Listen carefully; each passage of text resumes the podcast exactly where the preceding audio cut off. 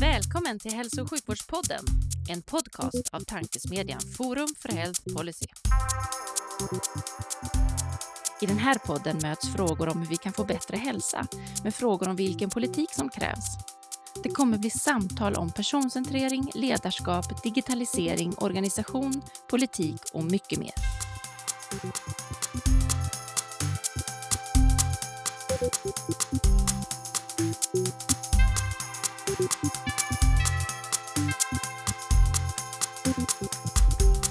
Hej och välkomna till Tankesmedjan Forum för Health Policys initiativ för att sprida goda idéer och tankar kring dagens och framtidens hälso- och sjukvård och omsorg. Hälso- och sjukvårdspodden. Jag heter Magnus Leijerlöf och arbetar till VARAS för Läkemedelsindustriföreningen men även styrelseledamot i Forum för Health Policy. Och vid min digitala sida sitter som vanligt och trevligt nog Liviä. Precis, och jag är fortfarande styrelseledamot i Forum för Health Policy men policychef på KRI till vardags. Exakt, och det är inte bara vi, det hade ju varit lite märkligt, utan vi har precis som vanligt en gäst idag. Idag gästas vi av en entreprenör med koll på såväl kladdkaka som hälso- och sjukvård. Och den mixen gör att vi verkligen ser fram emot detta samtal med Anna Olmstedt. Härligt, det kan bli kladdigt. Exakt. Ja. Så vi tar och börjar helt enkelt. Hur tror du att svensk hälso- och sjukvård ser ut 2040? Jag satt och tänkte på det. Jag tänkte att det kommer säkert en sån framtidsspanarfråga så att jag måste vara förberedd. Och då har jag ju lärt mig som entreprenör att jag brukar tänka ut saker lite för tidigt. Men jag tänker nu är det 18 år kvar. Så att det är ju långt kvar. Men jag tänker att vi har en avatar hälso- och sjukvård som vi inte har sett än. Och det blir vi har en avatar Magnus Leijerlöf och vi har ju förstås en avatar Liviä som man har helt enkelt en uppsättning av sig själv parallellt med den fysiska självbilden, höll jag på att säga, men egna personen. Och där genomförs en massa tester som vi är helt chippade och man följer oss med olika verktyg, digitala verktyg, så har vi liksom kunnat skapa en hälso- och sjukvårdsprofil som också är en avatar. Det skulle jag vilja se mer av och jag tror att det är först 2040 som vi kommer kunna genomföra tester på de här avatarerna. Kanske till och med finns en hel del läkare-avatarer. Det borde gå fortare däremot. Det ser vi nog redan om kanske 5 år. Eller vad säger du, Liviä? Det är bra, man ska vara optimistisk med det. Ja, jag är väldigt optimistisk. Annars hade jag aldrig överlevt. Tror du att det blir här, eller hoppas du, eller är det en blandning? Nej, men jag tror faktiskt att det kommer hända ganska mycket på det här området. Det är lite så här skräckblandad förtjusning. Jag tycker ju själv att det låter jätteläskigt. Men sen så började jag tänka på att vore det inte trevligt att ha en avatar, Anna, som jag kunde göra alla medicinska tester på istället för att göra dem skarpt på mig. Det hade ju varit bra. Man behöver ha liksom mycket värden och sen så kanske med all big data som kommer finnas 2040 så har vi liksom enklare att prognostisera vad jag kan bli sjuk i utifrån min avataruppsättning. Så lite så där började jag tänka. Tror jag kommer bli mer vanligt. Kan man använda, jag skulle gärna ha en sån avatar i vissa möten också. Ja, så jag behöver fler än 2. Ja, men jag tänkte faktiskt på det någon gång när man är på såna här möten, man sitter så här, men du vet vad, nu tar avataren över och lyssnar vidare. Kanske tar anteckningar när du är borta. Ja, nej, det kommer bli en drömvärld. Ja, jag känner det. Liviä, ska du köra vidare?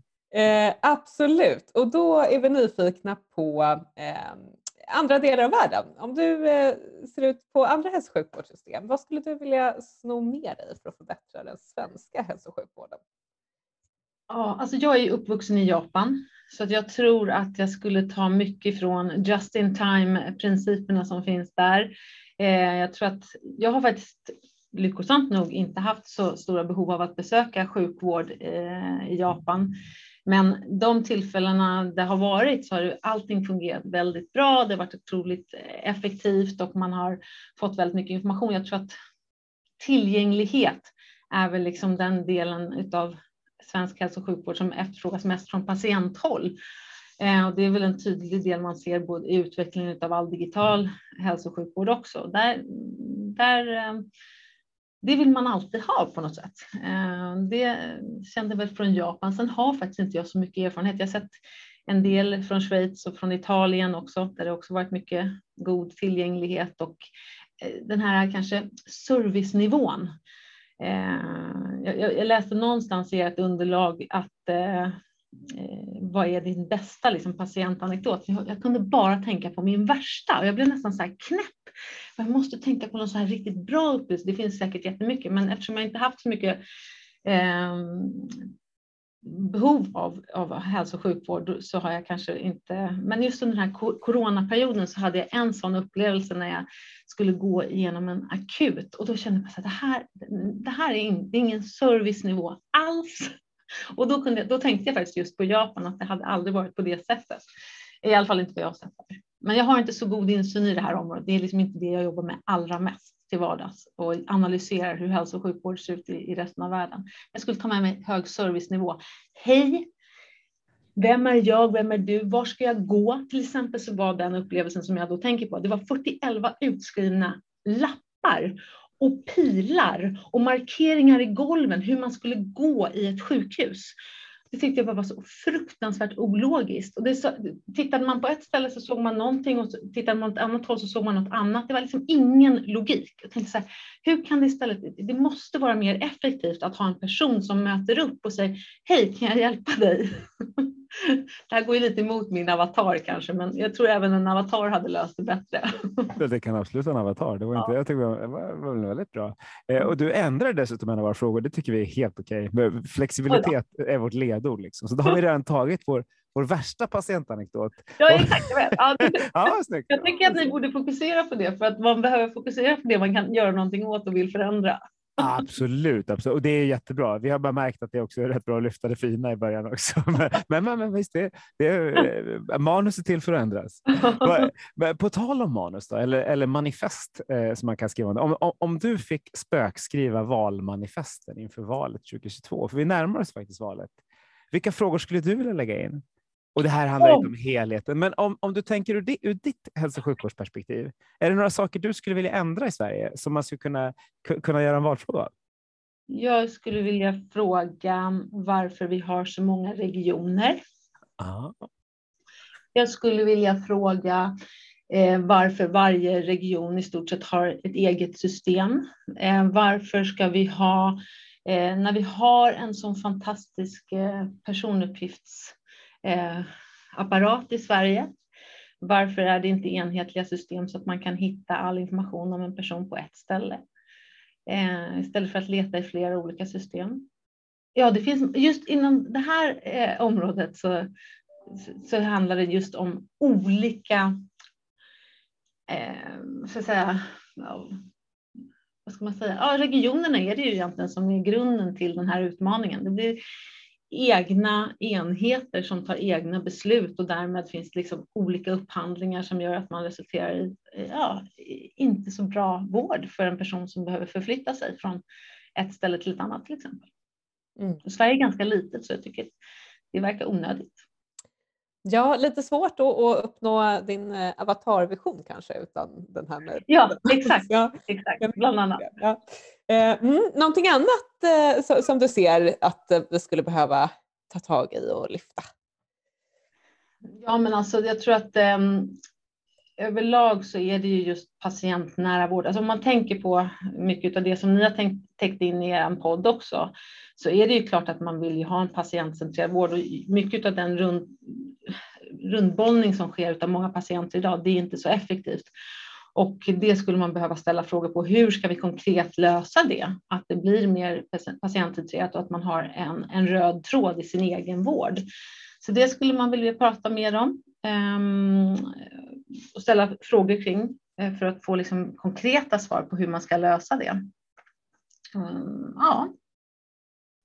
Ni som inte tittar på den här sändningen, för det här är ju en podd så ser man inte det, men vi såg när Anna fick den här frågan och det började liksom, du började vrida på det och tycker att det var en av de värsta frågorna jag någonsin fått. Och så ser man att du får ett sånt där jättebra svar. Det är helt kul. Du pekar ju på en massa bra saker som man skulle kunna förändra. Jag vet inte om de blir valfrågor, men de är i alla fall, det är i alla fall bra frågor att diskutera. Mm. Så då kan vi berätta för våra lyssnare. Jag tänker, vem är du, Anna? Ja, Anna Olmstedt heter jag. Jag brukar porträttera som entreprenör. Jag är ekonom i grunden. Och de motsäger sig inte, men det går ju att vara båda. Ja, exakt. Det är Och väl kanske, jag vet faktiskt inte, det är en intressant fråga vad man har för utbildning som entreprenör. Ofta så kanske man går rakt in och startar bolag utan att ha läst på universitet. Men har jobbat mycket med digitala plattformar sedan jag gick ut Handelshögskolan. Och den första var precis inne på kladdkakorna som du sa. Det var recept, mat och dryck på nätet, Tasteline, som jag grundade med 2 kursare från Handels. Och sen så har jag kommit in i mer health tech-världen och jobbar med en plattform som heter MedUniverse, där vi till en början faktiskt byggde ett nätverk för läkare, men vi ganska snabbt insåg att det var väldigt svårt att få läkare att nätverka digitalt. Vi var jättetidiga, hade väldigt stora tankar om att hur det skulle ske och att det hände i alla andra världsdelar, men Sverige låg långt efter där. Och sen så gjorde vi om där när vi insåg att det som var mest intressant och det vi fick läkarna faktiskt att nätverka kring, det var när vi la upp ett digitalt patientfall. Då var det som att plocka fram en godispåse och helt plötsligt så fick vi liksom frågor från läkarna där. Alltså, är det på tid? Kan jag se hur andra svarar? Kan jag få en utskrift med betyg på det här? Och vi bara, du får vad du vill, bara du är med. Och då helt plötsligt såg vi några triggerpunkter som gick igång hos läkarna och hur vi fick dem engagerade kring dem. Så gjorde vi om hela affärsidén. Så MedUniverse är idag en utbildningsplattform där läkemedelsindustrin utbildar läkare kring nya läkemedel via de här digitala patientfallen. Och ja, mer om mig. Älskar att bygga bolag, det är verkligen det jag brinner för. Utöver det så har jag en härlig familj med 2 fina killar. Och ja, det är fullt ös. Ja, förra veckan så intervjuade jag Karina Olsson från Praktikertjänst. Och då såg jag att du sitter i deras styrelse också. Så vi förstår ju att det finns en del kopplingar. Inte bara mellan alla våra gäster i podden, men du har lite hälso- och sjukvård i, förutom ja, patientfallsdelen. Absolut. Ja, nej, men just när man håller på med det här lilla perspektivet att bygga bolag och man liksom vänder på alla stenar för att få någonting att verkligen fungera, så är det bra tycker jag att få det stora perspektivet i de bolag som har kommit mycket längre. Så att jag sitter i några styrelser i Praktikertjänst bland annat. Men även Hemfrid och Hjärtlungfonden. Så det är lite blandad kompott, men Hjärtlungfonden och i Praktikertjänst får jag ju ganska mycket insyn i hälso- och sjukvård. Vad kan vi inom svensk hälso- och sjukvård lära oss från Hemfrid? Ja, vilken bra fråga! Jag tycker att det är så roligt just att blanda olika bolag och få nya idéer från den ena branschen till den annan. Det är precis det som jag tycker man joggar hjärnan på ett väldigt bra sätt genom att sätta sig i olika pooler av information. Och där Hemfrid är ju ett superspännande företag just att man får en integration i Sverige på ett jättespännande sätt. Man får väldigt många människor att jobba inom Hemfrid på bättre sätt än vad man lyckas med i många branscher. Man får en väldigt nära koppling till det här servicebegreppet. Får man det är direkt återkoppling på genomfört arbete som går direkt tillbaka till den hemfridaren man har.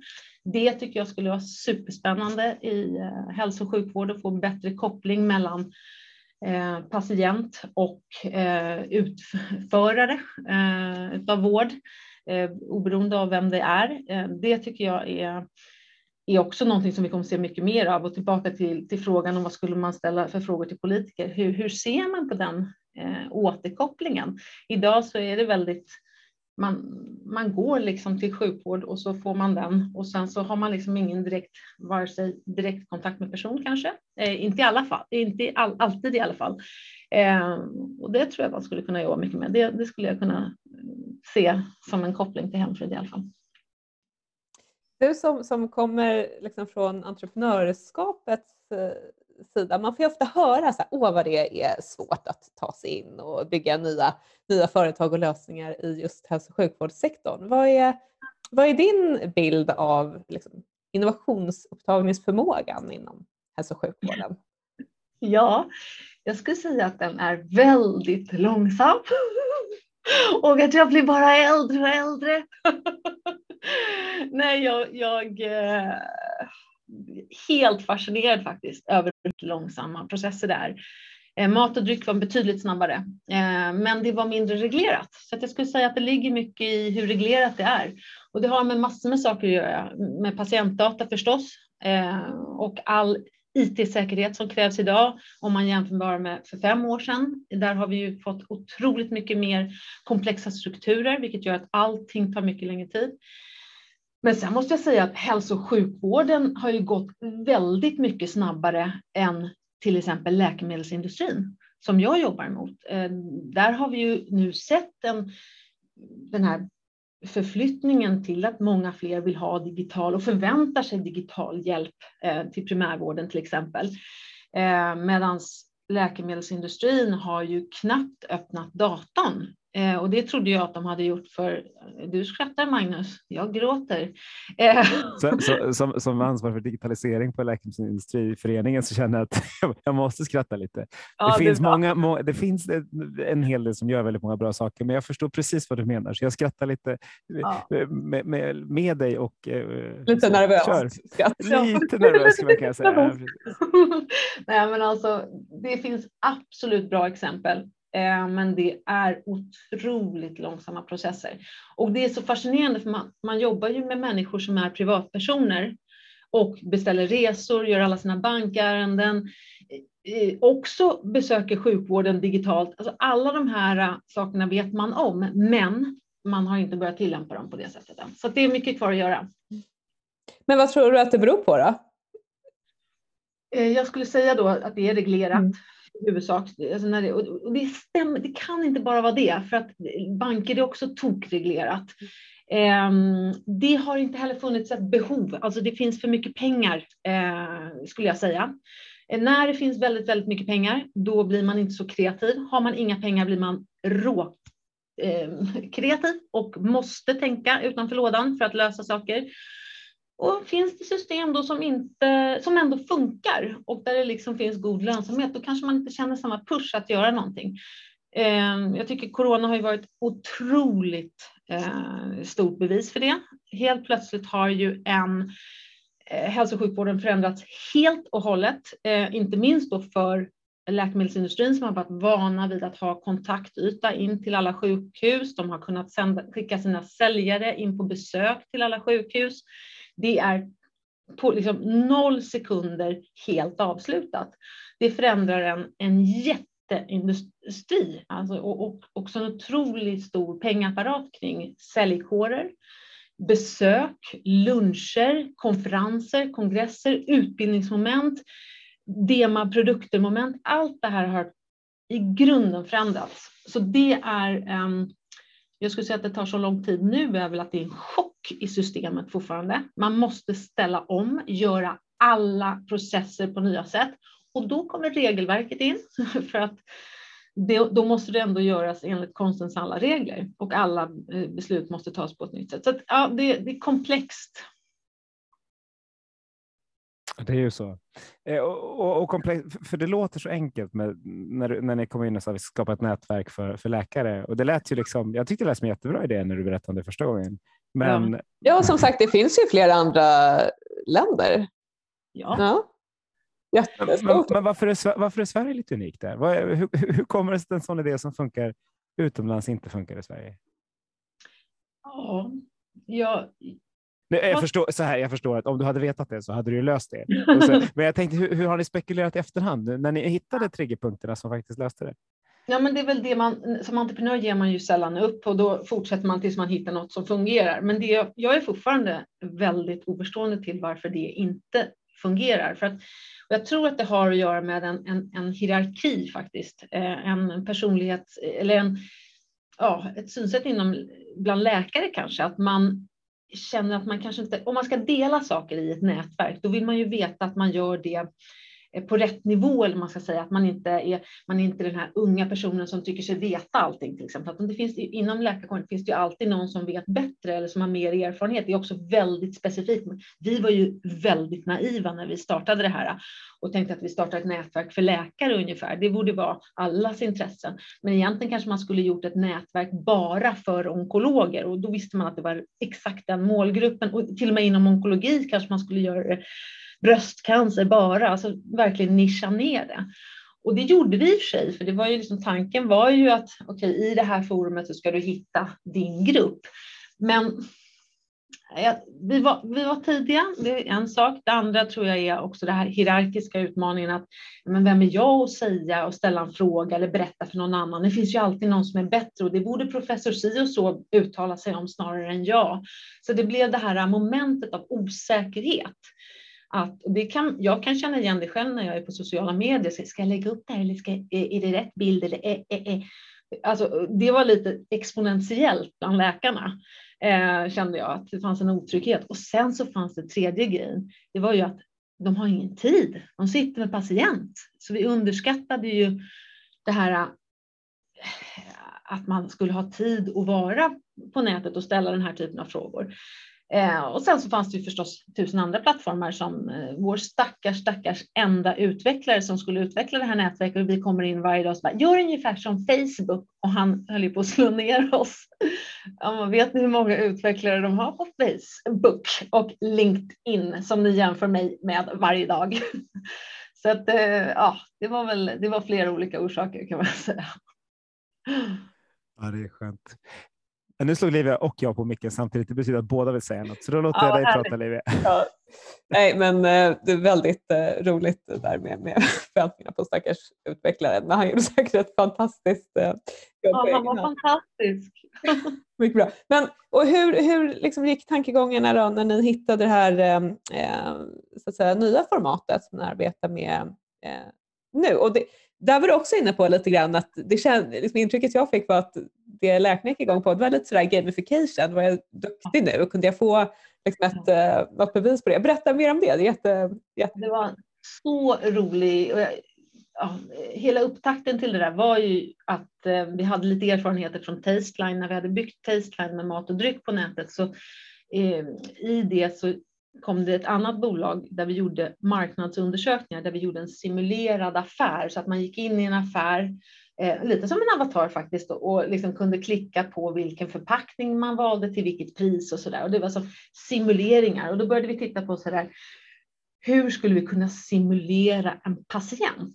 Och vi kallade det här konceptet då för simpatico.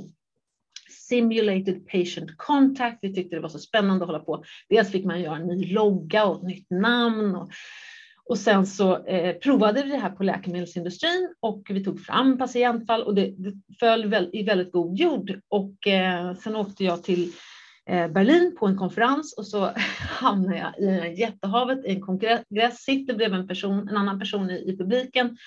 Och han är från Sverige men han är engelsman. Och så säger jag, ja men jag är här från Simpatico. Vad gör du? Jag är här från Patsim. Vi jobbar med simulerade patientfall. Jag bara, vad är sannolikheten? Så det var ju helt osannolikt. Men vi hamnade bredvid varandra. Och då förstod man på något sätt, ja men det här är någon sorts tidig fas av vad vi håller på med. Det finns flera som jobbar med det här i Sverige. Och då hade han forskat väldigt länge på Sahlgrenska på just det här området och byggt en teknik för det. Så han byggde också vår första tekniska plattform i det här. Så det var så det började. Och sen så minns man ju då när vi skickade ut det här första patientfallet till vår läkarmålgrupp, det absolut första, så hade vi högre öppningsgrad i mejlen då, som man pratar öppning, så hur många är det som har öppnat det här, än någonsin innan. Så att då visste vi också så här, nej men vänta, vad händer? Här har vi verkligen, och vi brukade kalla det då för godispåsen, här har vi den. Nu har vi hittat det som vi ska jobba med. Någonting som efterfrågas och är intressant och relevant. Och då hade vi också tagit in väldigt många läkare, eftersom de fanns ju i nätverket. Så vi hade möten med dem helt enkelt och frågade liksom, vad var viktigt när man gjorde ett patientfall. Och då var det just att, ja men... Att se hur andra svarar och se direkt på återkoppling. Säger jag rätt eller fel? Så inte som i en marknadsundersökning när man bara fyller i och så ska man förväntas leverera svar till någon. Utan att faktiskt få återkoppling direkt. Någon som säger att, så att jag får så här, 70% svarar så här, 30% svarar så här. Jag är bland de 30 som svarar rätt. Och sen så fanns det också det här önskemålet att se i realtid och också om man kunde få det som ett betyg. Det har ju faktiskt inte infört än, men det finns ju en del utbildningar som är internationella där man kan liksom få helt enkelt en ska säga, stämpel att man är godkänd på ett område. Så det har vi gjort åt något läkemedelsbolag, men annars är det mest i mindre utbildningsstöd utan diplom så att säga. Mm. Nu blir det en lång fråga så jag varnar här lite innan. Men om jag minns det här rätt, nu är det massa år sedan, jag lyssnade på en föreläsning med dig när du pratade om att när ni startade Tasteline så var tanken det som sen liksom, som det sen landade i någonstans, motorn till Mathem, var det det? Visst var det där ni landade? Ja. Hade ni samma tanke när ni började med MedUniverse? Alltså vad är den långsiktiga? Finns det en sån målbild? För den, jag tycker den var så fin. Jag har berättat den för många. Men när det är målbilden som man inte kom till först, men som det sen landade ner i efter Aftonbladet till slut. Och det är så härligt att få den här frågan. För att man glömmer ju alltid bort det. Man håller ju bara på med det som man håller på med varje dag. Men faktum är att en av de första sakerna som vi sa när vi grundade MedUniverse, det var ju att målet var att koppla ihop, och vi tog Japan och Sverige eftersom vi hade den bakgrunden, en svensk läkare med en japansk läkare och att de tillsammans stod på Nobelkvällen och sa tack till MedUniverse för att de sammankopplade oss och vi kom fram till den här idén. Det var ju tanken med nätverket, att få fram bättre ytor mellan läkare för att kunna ge bättre vård och att få bättre erfarenhetsutbyte mellan läkare över hela världen. Det är liksom den vackra grundläggande idén. Och det kan jag ju känna har blivit komprimerat ännu mer i att vi faktiskt nu har kopplat ihop läkare över hela världen kring patientfall. Så att det kan fortfarande hända. Och man kanske bara är för tidig, punkt. Och att man måste bara fortsätta jobba med det man tror väldigt mycket på. Man ser att det händer. Så idag så finns det ju då patientfall som delas över hela världen, bland läkare över hela världen som deltar samtidigt över de här digitala. Precis som vi sitter nu och ser varandra så kan man ju gå igenom ett patientfall tillsammans och se hur alla andra svarar. Och förhoppningsvis skapar det nya kontaktytor och att man löser problem på ett bättre sätt. Ni har haft läkemedelsindustrin som kund på något sätt. Har ni funderat på att ha vården som kund istället? Och liksom, finns den möjligheten? För det låter som man egentligen borde gå direkt dit. Men nu förstår jag också att det kanske finns liksom pengar och ett annat instrument på den sidan. Jag är bara nyfiken. Ja, nej, och jag håller helt med. Och vi har haft vissa utbildningsmoment med sjukvården där vi faktiskt har erbjudit vår plattform gratis just för att få till det. Och det har varit superuppskattat. AT-läkare som deltar i en SL-läkargrupp som har utbildats via någon läkare som har utmanat dem med en fråga eller något sånt där. Så det har vi absolut provat, men det är precis som du säger, vi började kanske i den änden där vi visste att också kunde få finansiering och att vi visste att det fanns ett behov. Och nu med covid så har det liksom, det har snabbats på så otroligt mycket för att man inte har ytan till läkarna på samma sätt längre, så efterfrågas ännu mer digital yta och då har vi hittat vår plats där. Men jag ser stor möjlighet att även göra mycket patientutbildningar, så att det finns mycket annat att göra, många andra områden, men vi är fortfarande 15 personer så att litet bolag, man får göra en sak i taget. Visst man gör det. Om du inte hade haft de begränsningarna då? Om du hade fått välja själv, liksom, var skulle ni vara någonstans i ekosystemet? Jag skulle gärna vara på utbildningsnivå. Skulle gärna vara på alla stora universitet som utbildar läkare kring nya, men i allt egentligen. Där patientfall är grunden. För det är ju liksom, det är där det börjar. Och det som är så fint med att man börjar med patienten, det är att man kan också man får liksom en transparens i konversationen, för alla är måna om att lösa just det. Oavsett om det är läkemedelsindustrin, patienten, läkaren, alla tre som är runt omkring, eller sjuksköterskan för den delen, vill vara med och lösa en utmaning. Och mycket av det som vi, liksom, Liviä, du nämnde gamification, det var ju så här Dr. House, liksom. Hur det här är problemet, hur löser vi det? Och så fick man flera olika åsikter kring det. Och ju fler man kan få med på det där, desto bättre. Och just i utbildning så tror jag att vi skulle passa jättebra. Är det ni som kommer ta fram de här avatarerna som man kan öva på i framtiden? Jag tänker att det är ju, man är alltid lite tidig. Och då tänker jag att det måste ändå vara målet. Att det är avatarerna som är patientfallen. Jag tänker att man någonstans i framtiden kanske man bara får lägga in alla sina värden och bygga Så att det börjar till och med att patienten börjar bygga sin avatar. Det kanske är så. Det hade ju varit väldigt positivt att kunna få lite sådär second opinions och så utifrån sin digitala avatar också. Och långt innan MedUniverse så var faktiskt det en tanke att man skulle ha ett företag som hette second opinion. Och då la man helt enkelt in sin profil. Det finns säkert idag, tänker jag. Jag vet inte. Men det var faktiskt första idén innan nätverket. Det har funnits några idéer, gissar jag. Ja. Det är lite så det är. Man hittar några problem och sen så försöker man lösa dem. Ett sånt litet problem vi haft senaste åren, förlåt ordet problem, men vi har haft en pandemi. Och vi brukar fråga vad du och ni har lärt er av pandemin. Om man tittar rent personellt, alltså på företaget, så kan man ju säga att vi har otroligt många nationaliteter. På vårt lilla bolag med 15 personer så har vi kunnat anställa i hela världen. Och det har inte spelat någon roll. Vi har liksom inte haft något krav på att de ska flytta hit eller att vi ska kräva att man är på kontoret. Allt sånt förstås. Hybridmodellen som vi alla har liksom lärt känna. Men där vi liksom verkligen har en digital roll. Och dessutom så när vi säljer, allt vi jobbar med nu gör vi helt och hållet digitalt. Och det känns ju nästan, det är ju slå in öppna dörrar förstås, alla gör ju det. Men det är liksom ändå någonting man bör reflektera över, hur man bygger bolag i något helt annat idag. Och sen är det väl en ödmjukhet, jag tycker att det är som är häftigt när en hel värld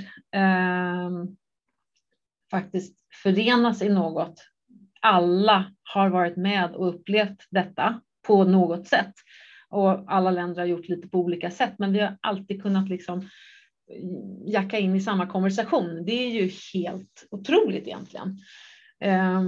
Och nu är det nästa fruktansvärda och tråkiga diskussion kring krig i världen och Ukraina som är på tapeten just nu, så märker man ju någonstans ändå att när man är så förenade som vi är nu, det har vi nästan aldrig varit över hela världen samtidigt, och det digitala liksom gör ju att det blir extremt tydligt, för vi kan bara på ett klick både hålla kontakt men också få information på ett annat sätt. Så det lär man väl sig mycket från också. Det kommer bli en helt ny värld på det sättet. Du var inne lite grann i inledningen, början där, apropå din värsta patientanekdot kopplat till servicenivån i sjukvården. Någonting som vi brukar djupdyka lite i, det är det här med personcentrerad hälso- och sjukvård. Hur ser du att, för just service är kanske inte ett sånt ord som man alltid associerar med hälso- och sjukvården. Hur ser du att, vad skulle hälso- och sjukvården kunna ta till sig just vad gäller servicenivå kopplat till personcentrering? Jag tror just att det handlar väldigt mycket om bemötande och trygghet. Alltså det vill säga att man får en kontaktyta som man känner sig trygg med. Och jag jobbade ju tidigare också i styrelsen för Forum för välfärd, där vi gjorde väldigt mycket pilotstudier och där vi verkligen tittade på att följa en patient med ett team och vilken skillnad det fick. Dels att det faktiskt sparar kostnader för att man slipper alla de här otaliga besöken som faktiskt blir av att man blir runtbollad för att man inte hittar, utan man följer patienten. Så att det känns som att man skulle kunna vinna mycket av det. Och du frågade mig tidigare, vad skulle man kunna lära sig från Hemfrid in i hälso- och sjukvård? Vad skulle man kunna lära sig från restaurangvärlden in i hälso- och sjukvård? Vem är det som tar emot? Jo, det är en hovmästare. Vem är det på sjukhusen? Alltså det här skulle jag vilja sätta i bara en tankesmedja kring det. Hur kan vi tänka annorlunda? Eller som att använda digitala medier. Där vet jag att ni på KRI och övriga också jobbar väldigt mycket med att man ser liksom olika trender. Att nu är det influensa, då vet man att det kommer komma mer. Vad behöver vi för människor som bemannar den här delen idag? Alltså hur jobbar vi med det här på ett smart sätt, statistiskt, bara för att vi vet vad som kommer och vad som söks?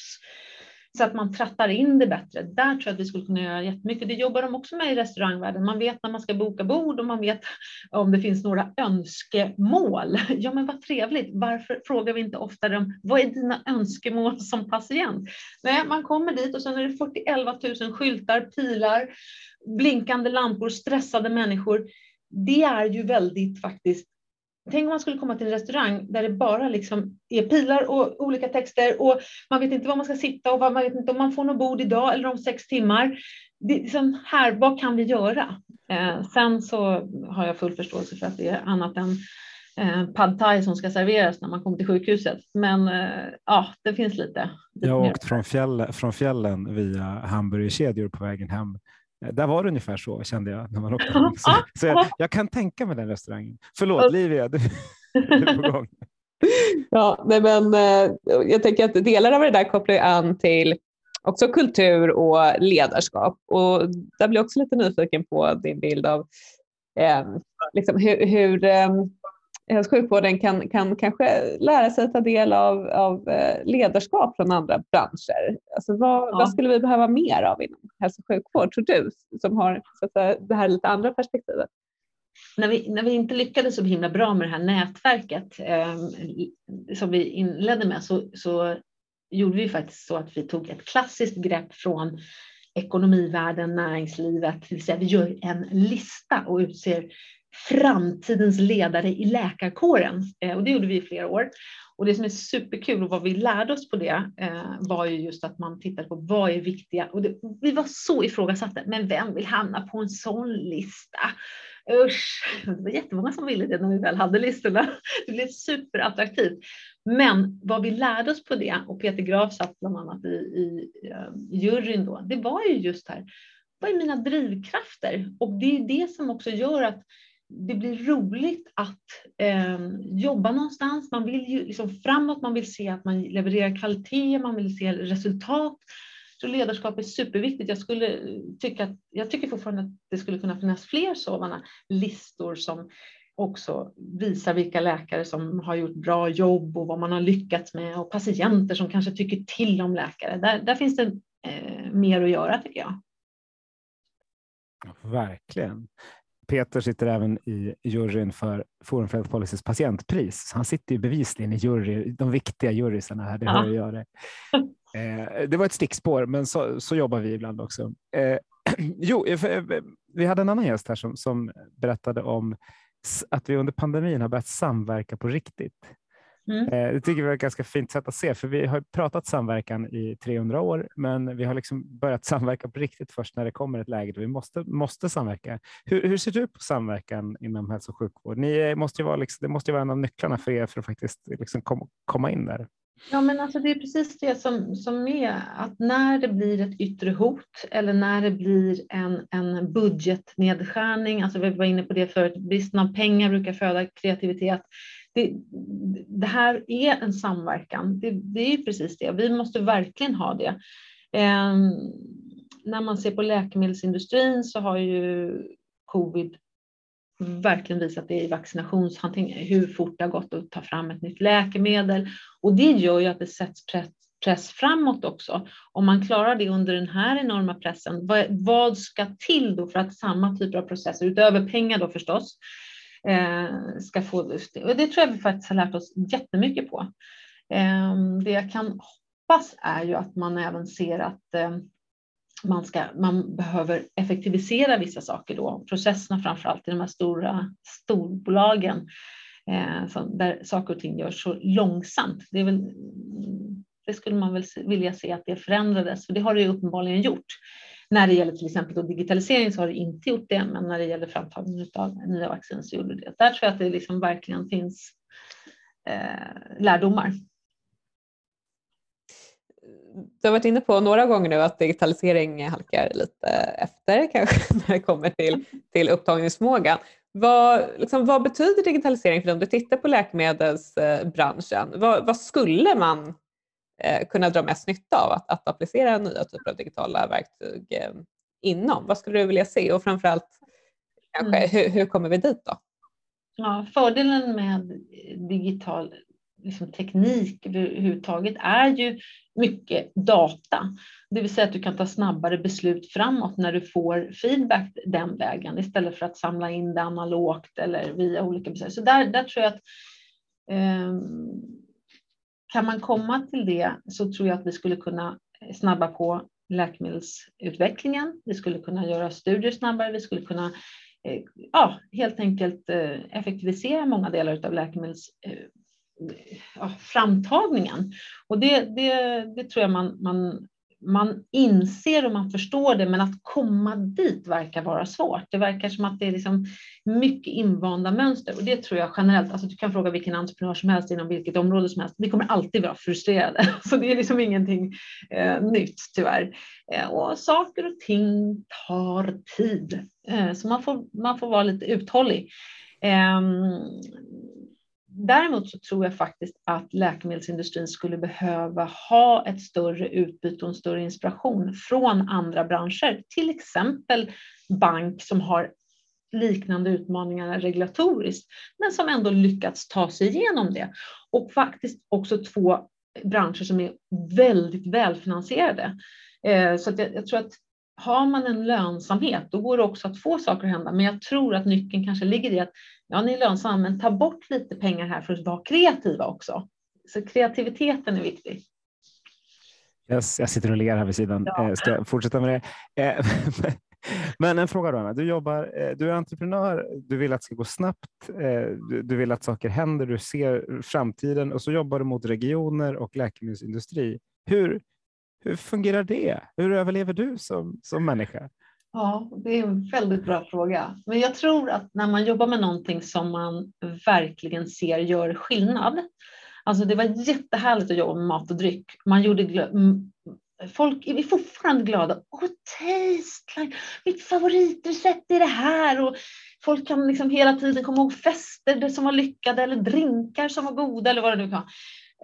Det var ju jättehärligt. Men här känns det ju som man faktiskt kan göra en så här riktigt viktig insats. Att från att 13% gör rätt till att 100% gör rätt i bara ren utbildningsinformation. Att man får fler att förstå någonting. Det känns ju liksom... Ja, det är väldigt roligt. Sen så tror jag att man har... Som entreprenör, man vet att det är...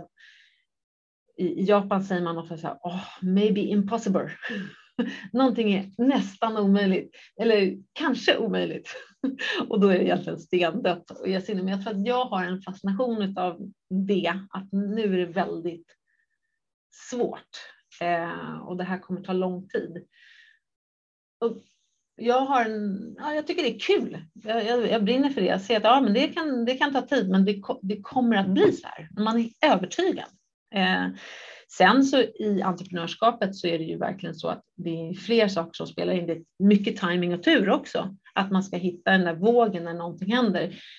Och innan corona, vi hade inte haft ett enda inkommande samtal någonsin från läkemedelsindustrin där de bara, hej, det skulle behöva. Och på riktigt händer det att när jag plockar upp telefonen förra året, får det här samtalet från Portugal och något bolag, jag hörde inte riktigt, och jag tänker liksom, vad är det här, vad handlar det om, det är någon kongress säkert som han vill att jag betalar för. Så, nej, det är hela IT-utvecklingsavdelningen på ett stort läkemedelsbolag som gärna vill bli kund, och de har minsann försökt mejla oss på info, men de har inte riktigt fått svar på en dag och undrar varför vi inte har svar, för vi kollar kanske inte varje dag på vår infolåda, för så relevant var det inte. Och helt plötsligt så börjar det hända saker, att man känner att okej, nu är man redo. Nu vill vi ha mer information och vi behöver göra någonting. Så det finns något helt annat. Det är det jag menar med timing.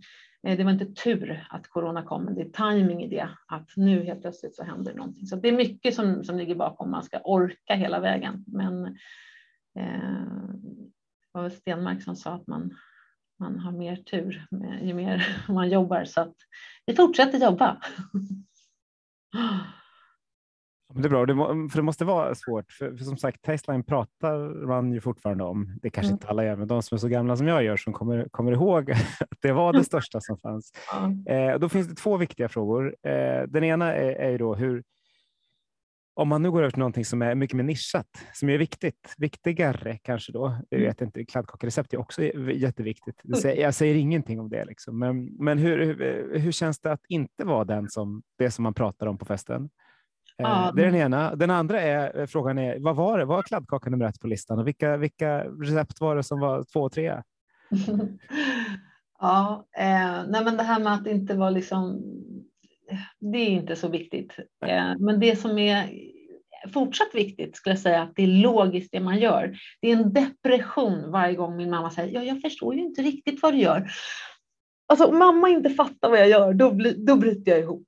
Jag vill väldigt gärna att hon ska kunna sitta på en fest och berätta liksom att men det här jobbar Anna med just nu. För så enkelt måste det vara att vem som helst ska kunna göra det. Så det är fortsatt väldigt viktigt för mig. Efter kladdkaka jag kommer faktiskt inte ihåg. Jag minns bara att du berättade att kladdkaka var nummer 1. Jag kommer faktiskt inte ihåg, men jag vet att kyckling var väldigt ofta en ingrediens som söktes för man ville göra någonting med kyckling. Men kladdkaka liksom, det var alltid när det var så här att vi hade lite dipp i trafik, då kunde vi alltid liksom slänga upp 10 kladdkakor och så bara blopp. Det blir massor med ny trafik, helt fascinerande. Ja, jag har faktiskt hittat en del bra kladdkakorecept. Måste jag säga. Och väldigt bra linssoppa. Men du är inne på det här. Det är roligt att du gör någonting som känns superviktigt. För någonting som vi pratar om ofta i den här podden, det är ju prevention och liksom hälsofrämjande arbete. Och hur det så att säga, interagerar med hälso- och sjukvård, vars gränsdragningen drar, hur man kan jobba mer med andra branscher och så.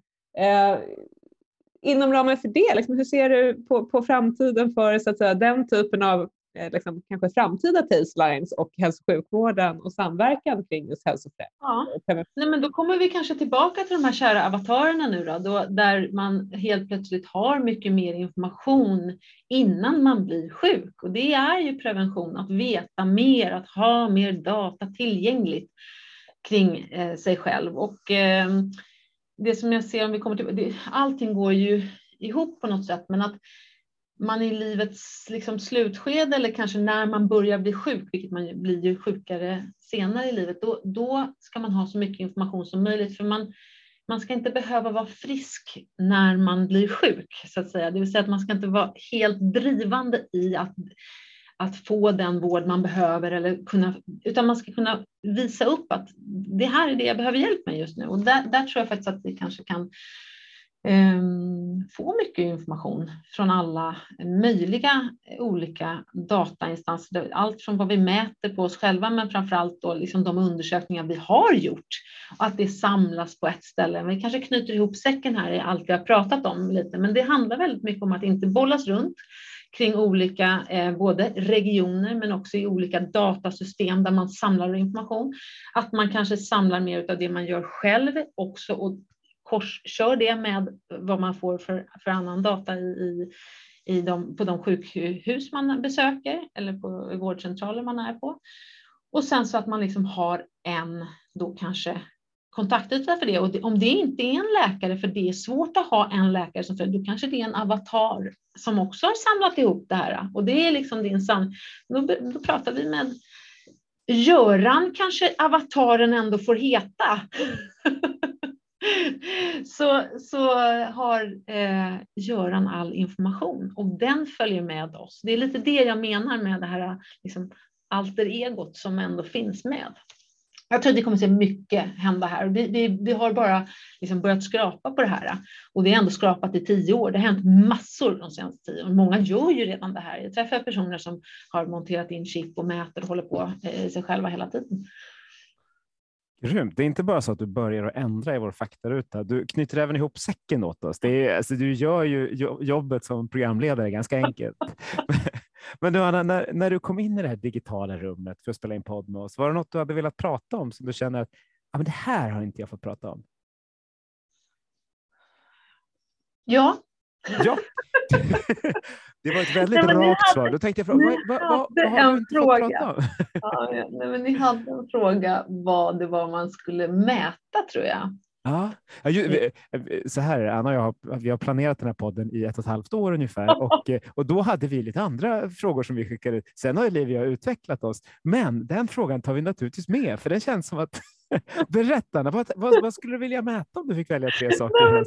Jag har i alla fall det kniper ihop säcken ännu mer. Det handlar liksom om patientnöjdhet. Mäter man det, då kommer vi få med om patienten är nöjd med tillgänglighet och kvalitet. Så då tror jag att vi täcker in det. Sen medarbetarnöjdhet. Är sjuksköterskorna, all administrativ personal, läkare, är alla nöjda och glada och stolta över sitt arbete? Fångar vi in det, då har vi antagligen ett riktigt bra ställe att jobba på. Och sen så sista så känner jag ju liksom att det är viktigt med lönsamheten. För har vi inte den, då kommer det inte hålla längden och då kommer det inte. Så det var någonting jag skrev ner som jag inte fick säga. Så nu har jag fått det sagt, så jag är supernöjd nu tror jag. Ja, men vad grymt. Och jag håller med. Nöjda patienter, en lönsam hälso- och sjukvård och nöjda medarbetare. Det låter som 3 ganska bra mätetal. Kanske friska patienter också. Men patienterna är ju liksom, de är viktiga. Så, ja. Och friska är ju liksom grunden, men de ska i alla fall vara nöjda med den vård de har fått, för då har de förhoppningsvis blivit friska. Håll med. Det är ju såna här magiska avslutningsord. Jag tänker att vi gör så här. Vi tackar dig varmast, Anna, för att du var med i Hälso- och sjukvårdspodden. Stort tack. Stort tack. Och tack Liviä för att du varit grym som vanligt. Och tack alla ni som har lyssnat för att ni har hängt med oss här i snart 1 timme. Låt oss gå ut och förändra svenska sjukvård till bättre nu. Ta hand om er allihopa.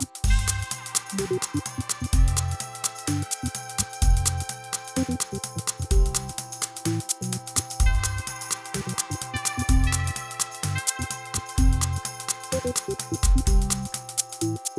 you.